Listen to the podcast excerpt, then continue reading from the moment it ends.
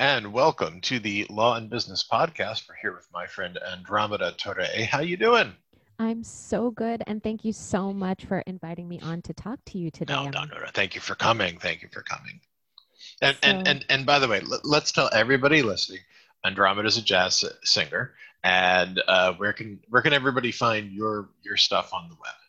You can find it at andromedatorre.com. I'm on Spotify, I'm on iTunes. Wherever you download or stream music, you can find my music. And yeah, that's it.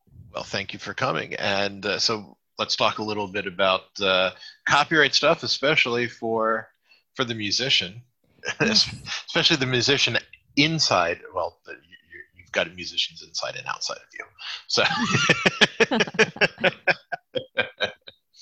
but there's so many questions about copyright that I think so many musicians will want the answers to, and I know that you can help us out. So I've got some questions for you today. Well, well, hit me with the questions. That's what we're here for. Okay, my first question is, why do musicians need to copyright their music? It can be expensive.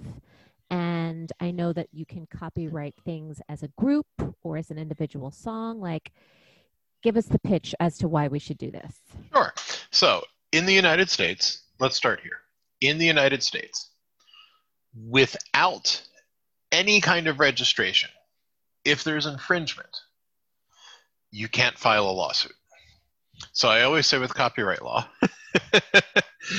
number one, it's it's the entry for for a lawsuit, and really it's it's a catalog as well. So if you register every single song, you will be um, uh, filing uh, the composer's name, the date that it, that it was composed, uh, chances are where.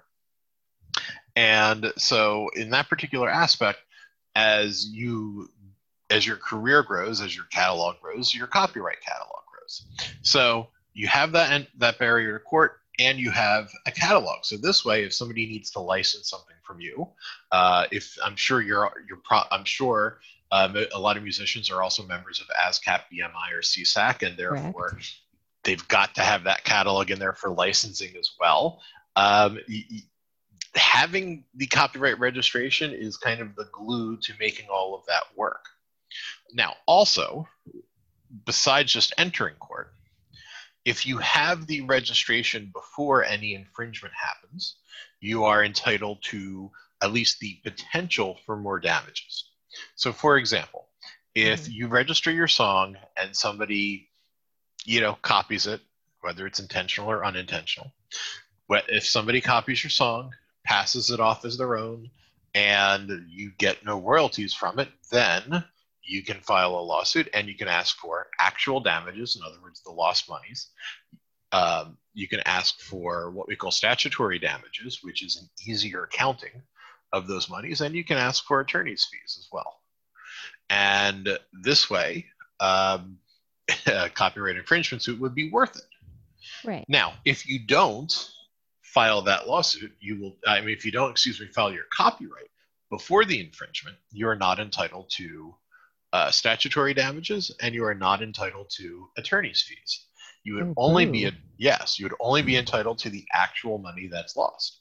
So, uh, what makes a lot of copyright infringement lawsuits worth it is the ability to say attorney's fees as damages. Right. Now, uh, attached to that, I know that there are two different kinds of copyrights for that can be necessary for each song. So if I write a song and then I record it, I need to copyright both the like the score, the actual song and the recording. Do that, I need to do that every time or well, well, need is always a need is always an interesting question with copyright law. Yeah. well, I know that it's it's twice as much money if you have to register it. Twice, that is correct. Which can be an obstacle for a lot of musicians, sure. especially during coronavirus times. Um, so many of my musician friends are at, stuck at home and creating catalogs of work, right? And and recording them at home yes. and putting them out there. If they have to pay for both the song copyright and the recording copyright that can pile up quite quickly. I understand that completely.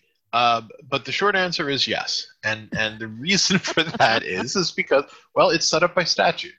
there are two separate types of, of recordings. There is the the uh, there is the uh, registration on the song Mhm. on the score, however you'd like to think about that, and there is the um, what some people colloquially call the mechanical uh, um, copyright registration. So the registration on the sound recording itself. There are a couple reasons for this. Number one, um, if you write something, you have the right to control who records it first.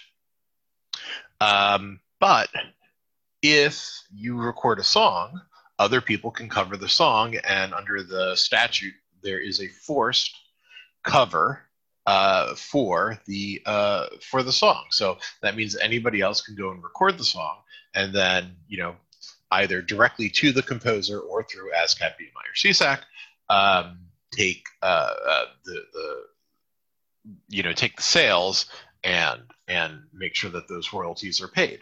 So, um, but your sound recording is going to be totally different than the sound recording from somebody else. Sure. But the the system that the statute has set, the statute and the clearinghouses have set up um, help to alleviate this particular issue of you saying no, you can't cover a song. We allow songs to be covered and the royalties to flow as well, fairly Okay. automatically. So that's why the sound recording and the composition are two different copyrights okay. because it is still the same composition, even if the yeah. recordings are different. So yeah. And so then, if I, because um, a lot of artists like myself think of albums conceptually, and so say you write eight to 10 songs that are like a group of songs for an album, is it still better to copyright each song individually for the album, or can you copyright it as a group of songs? So- and what is the difference in court? So if somebody infringes on one of those songs and I have to go fight them in court, is it worse if I copyright it in a group? Well, my general philosophy is is yes, it's worse to do the collection as one collection rather than each one separately. And, and the reason for that is is because number one, uh, if somebody infringes a song, they're not infringing ten songs. True. and and I don't want to open up the argument that there's um, maybe from a fair use standpoint or something else to that effect that um, you know X percentage of a work was infringed instead of hundred percent or something to that effect. Ah, So so so number so number one, I want if if a song is infringed, I want to be able to say a song is infringed. Um, the other part's a little trickier and a little more um, uh, subtle, and that is is that if it's a work that's a part of a collection, Mhm. and ultimately it really you know 10 songs is you take 10 songs as a collection and that's an album or 12 songs or whatever the case might be. Um, and in in the case where only the collection is filed there still is the chance. And you and you leave yourself open for the argument of well the song itself is not registered only the entire collection is Got it. and and and I'd rather if you're going to walk into court, I'd rather that you be rock solid about every single work, one That's work, right. one infringement, uh, uh, one registration. Excuse me. Now, if you, you then you want to take the ten because they are in a collection, and that collection is then registered because you've got other things as a part of that, like artwork. Um, you know, lyrics, credits, whatever the case might be, and then you file that collection as a whole. On top of it. Right. That's exactly how. That's exactly how the big boys are are, are doing it because it's um, this way you have multiple registrations over a work, um, and if somebody infringes, you hit them multiple times. I love it. Get all the money. that doesn't mean you're getting multiple times of damages, but but you Wah, try. wah. But you try. You try. right. You have to put that right. effort into it. That's right. So now my question is now that we have individually copyrighted all of our works, how long does that copyright last us? Oh, the fun question. Yes. So, under the 1978 Act, and if you want answers for prior to 1978, trust me when I say I keep a cheat sheet on my computer because that is so complex that it Right. requires a chart. So I, I can't even keep I can't keep pre 78 in my head. So Mhm. after 1978, a registration on a copyright lasts either 75 years after the death of the author if the author owns the copyright. Wow. Yeah, maybe it's a little too long, but we'll get to that in a minute. Or if a company or a corporation owns it, Mhm. 120 years after the date of registration. How come a company or a corporation has more rights than the composer? Ah, but when you think about it, it's 120 years from publica- from the date of registration if a company or, or composer, if a company or, or uh, corporation ah, owns yes. it. Okay. Versus 75, years, after, they the die. death. Okay. Right. Generally, we're thinking that kind of evens out. Okay. but but but now the reason why it's so long is because um, in the mid 90s there was a guy you may have heard of his name is uh, sonny bono i don't know if you've heard of sonny bono before Sharon Sonny, of course. I got Well. you, babe. well uh, sonny if you remember was also congressman sonny bono from oh, yeah. That's right, from Oh my God, California at the time. His big piece of Oh, that was- legislation is, of course, the Sonny Bono Copyright Term Extension Act, because in the 90s, a little company called Disney had a little thing called Steamboat Willie uh, that was going to be entering the public domain. Uh, so the Copyright Term Extension Act extended anything, um, any and all copyrights at the time. Uh, out to the term that we say that we stated that it is now. Um, now, now the, the big question is that I think it's uh, I forget if it's 2021 or 2022, but uh, Steamboat Willie will be expiring and going into the public domain, and it doesn't seem as if Congress, oh, well, it doesn't seem as if Congress wants to do anything. But I don't think that extending the, the length of copyrights is going to be high on the list of priorities. Now, So then uh, it would go into free domain.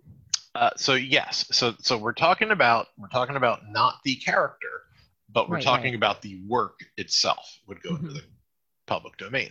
Um, and so yeah, that's going to have some interesting long-term effects. But um, just just to let you know, there were people who did sue, uh, stating that the length uh, was uh, the length of the Copyright Term Extension Act was too long Mhm. and uh, the Supreme Court ruled nine nothing that the uh, uh, the Constitution says that it's for limited times, Right. and as long as there's a number on it, so here it says 120 years or the life of the author plus 75, those are definite times, yeah. and therefore it's uh, it, it is constitutional. So my question in in following up is that when things go into public domain, when do they go into public domain? Um, is there like a cutoff year where like you can cover any any works composed before then, or do you always have to check to see if it's like seventy five years after? Well, well, you you do need right. Well, you do need to check because, like I said, any work that was done before 1978 is under a totally different uh, uh, scheme. So, um, right, but I mean, I sing jazz, so most Sure. of the popular jazz songs were written like between 1920 and 1960. So Well- if I just do a quick Google search to see what year, are there is there like a cutoff where I know, oh, this song was written in whatever year I can um, probably 1920. Okay, so Yeah, you, know, probably everything before that's 19. probably fine. Yeah, probably probably everything before 1920 is going to be in the in the public domain.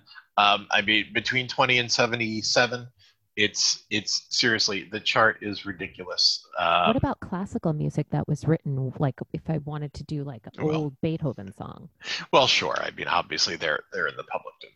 So Oh, see, I Yes. didn't know that. yes. Well, I mean, copyright law um, might have started shortly after Shakespeare with what we call the Statute of Anne in the 1500s, but Mhm. it surely was not robust and it surely wasn't meant to last 300 years. If anything, uh, you know, even today we're talking about how today's you know length is is maybe too long.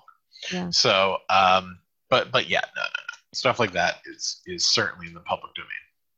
Does my work have to be published before I can copyright it? No, you can register your copyright before you publish your work. And then how long does it take once I like submit my paperwork? So if I fill out my paperwork and and well, it's not even paperwork anymore; it's all online. If I Yes. type in my submission and hit it and say it's Monday and my album comes out on Friday, I'm sure that it takes some time to process it. Um, if somebody infringes my music, would I be protected from the date that I filed it? Um, so yes, you're going to be protected from the date that, that you filed it. Um, what I would say is that if you think that there is infringement already happening, and Mhm. that's um, you know, and then the question is, is it too late? But if there is, you probably should spend the money for an expedited guaranteed registration Okay. you know so that's uh, and- and and basically what what we mean by that is hopefully you will get your expedi- expedited registration in a couple weeks rather Oh, than great. yeah I, I mean it's What's expensive the as it normal time? um it's supposed to be three months Oh, wow. but let's let's let's be honest it's the federal government the library of congress is the most well-funded part of the yeah. of the govern of the federal government as as well funded as it is um, and you know we're still of course in in a you know in a pandemic where a lot of people are working from home.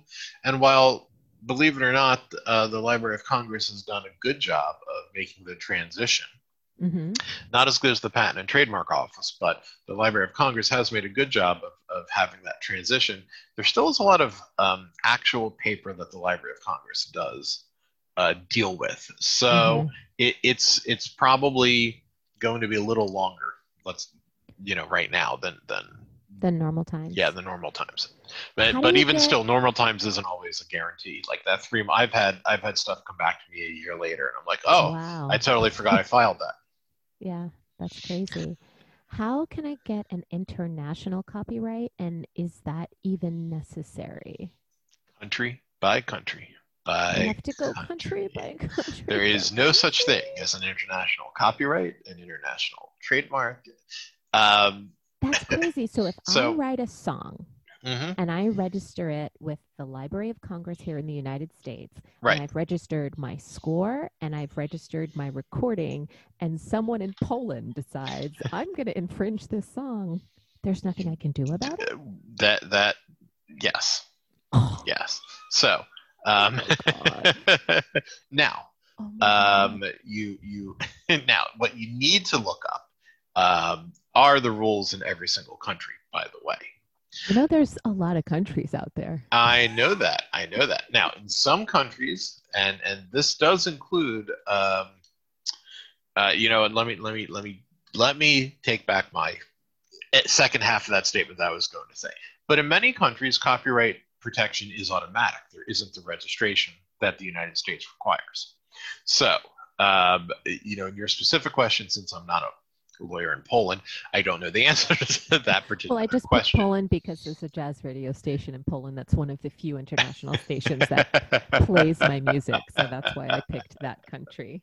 but what what I would say is is that um, many many European countries do um, do enforce copyright protection without the registration. So um, you know, like I said, um, you've got to be able to check every country for their rules. But but they're you know, I know the United States is a bit of an outlier on the requirement for registration, but that's how the U.S. statute has always been. Okay.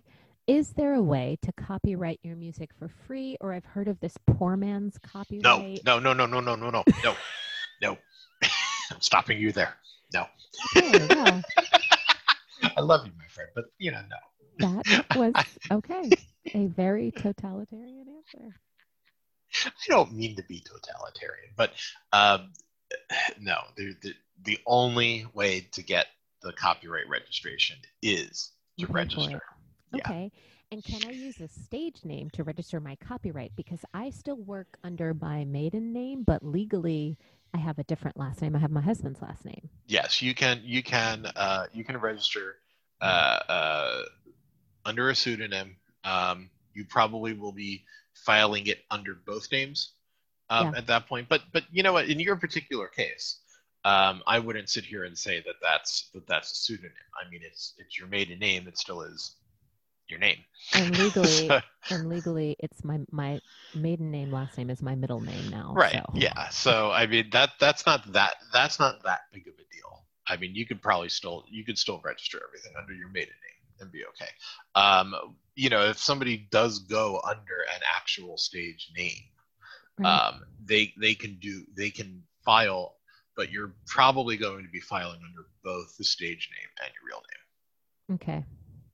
And then there's copyright and there's trademarks and there's patents. What is the difference? Well, as you can tell, we've been talking about music here. So, copyright yes. law generally protects works of art. Uh, these days, we throw computer programs in because code kind of, if you take code and, and just look at it, it's words on a page. It might not mean anything unless you can read it yourself, but it's words on a page. So, we treat that as a literary work, just like a book or a magazine. Wow. Yes. Cool. Um, but but traditionally, copyright law protects works of art. Trademark law protects brand, branding. Anything that, that you think would fall under branding, that's a trademark. And mm-hmm. patents protect any kind of uh, inventions. That's what we would call a useful invention. Um, can you copyright ideas or like intellectual property, say like a curriculum that you come up with? There is no protection for an actual idea. Uh, copyright law protects the expression of the idea, and that's the, the best that you're going to be able to do. So if you, you create something, uh, basically you have to be able to put it on a medium for copyright law to work its magic. Wow, I never knew that. So you could essentially because i know a lot of musicians right now are making money by teaching online and they've come mm-hmm. up with their own individual courses sure there's no way to make sure that another musician doesn't watch their course and then take their idea and sell it to other well, people let's let's say that let, let, let me answer that question this way mm-hmm. if if somebody registers the the the either the video for that curriculum for that for that course mm-hmm. or their notes you know and, and for that for that course and i would recommend that they file both actually mm-hmm. um, there's going to be protection for it right there's something but, in place mm-hmm. yes but the question is is how strong is that protection because when you're dealing with teaching how things work and you're dealing with the actual um, the actual way that things work.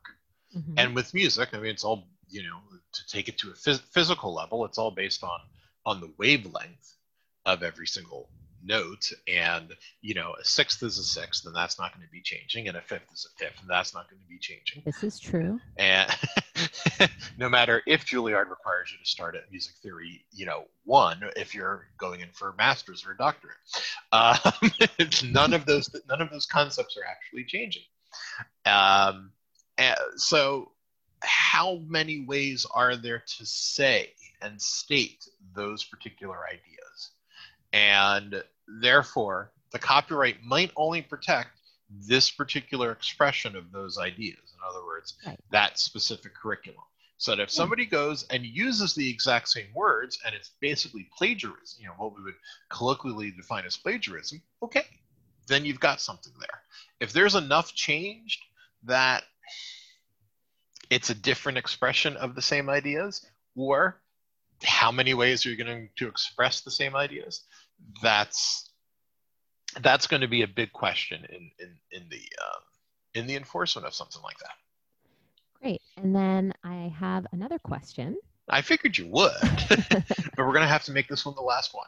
Okay, that's fine. Okay. My last question is there I know that there are some musicians who own or copy have copywritten or trademarked their likeness, their own image is it necessary to do that and what does that mean if there's a musician that has copywritten their image and you take a selfie with them can you post it on your instagram um, so when you're dealing with photographs uh, there are generally with a lot of photographs multiple rights involved so there's the right of the photograph, you know, the copyright in the photograph. And if Mhm. there are people in the photograph, every single person has a right to his or her own name, image, and likeness, as you, you a phrase you've probably heard.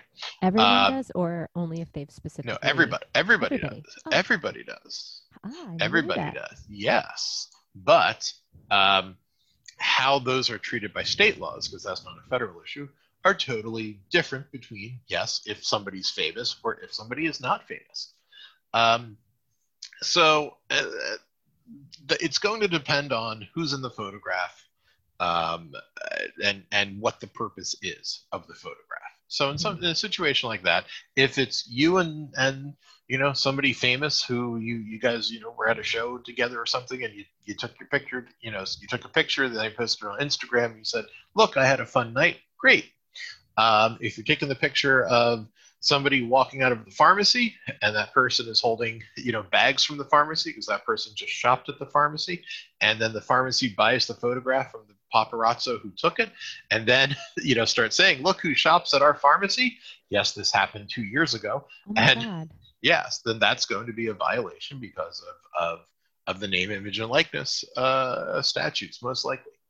Wow. so it, so so yeah they're going to be depending on the purpose depending on the you know who it is it, th- there's going to be a whole bundle of rights in there to uh, but to think about I just learned that I own something for free. My own likeness. So thank you for that. well and you're I will go finish copywriting all of my songs. i didn't mean to scare you advice. No, you didn't scare me. You informed me, and I appreciate it. all right well, well look thanks for coming on and asking the bunch of questions Anytime. all right well this has been the law and business podcast uh, you can visit burnalaw at burnalaw.com and andromeda your website one more time AndromedaTorre.com. there you go thank you my friend for coming on Anytime.